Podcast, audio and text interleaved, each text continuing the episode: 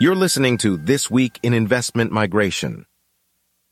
Last night, Portuguese President Marcelo Rebelo de Sousa confirmed that he had enacted the controversial More Housing Bill, which, among many other measures, contains the new rules for Portugal's Golden Visa.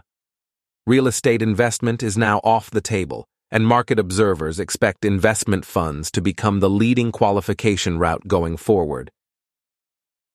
The Dutch residence by investment program is drawing to a close after having approved just 10 applications since opening. The government cited lack of economic impact and EU concerns about golden visas as motives for its decision. The program's low application volume is no mystery to investment migration practitioners.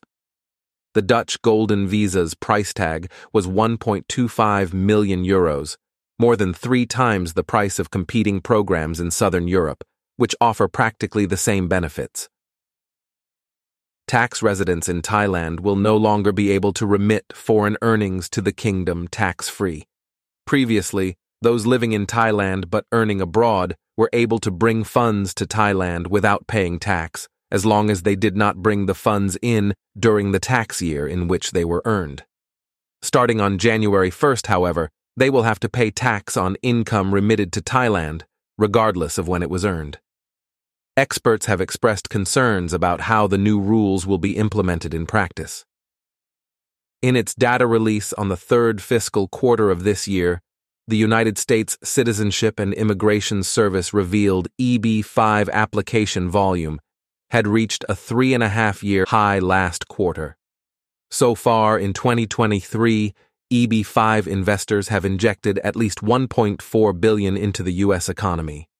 A stubbornly persistent backlog of unprocessed applications remains a problem, acknowledges the article's author, Varvara Latinseva.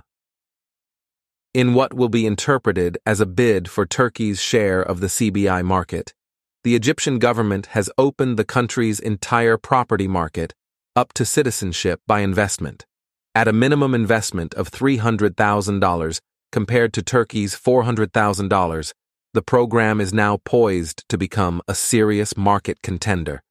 The country's real estate landscape, writes Hani Mostafa Moawad, is set to witness a paradigm shift as nearly every real estate developer in the country gears up to recalibrate their marketing strategies to include the promotion of citizenship.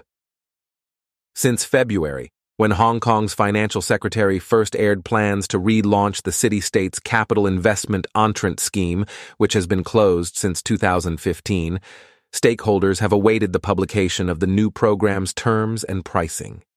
Hannah Ma provides a statistical overview of the previous program and divulges what insiders in Hong Kong expect the price to be, as well as when we can expect a program launch this year following last month's anti money laundering raids and subsequent arrest of 10 Chinese nationals, many of whom held passports from citizenship by investment jurisdictions like Vanuatu, Turkey, Cambodia, Cyprus, and Dominica, skittish local banks indicate they will keep a closer eye on clients holding second passports from CBI jurisdictions. At least one bank said it would close the accounts of Chinese nationals with passports from the mentioned CBI countries. Thank you for listening.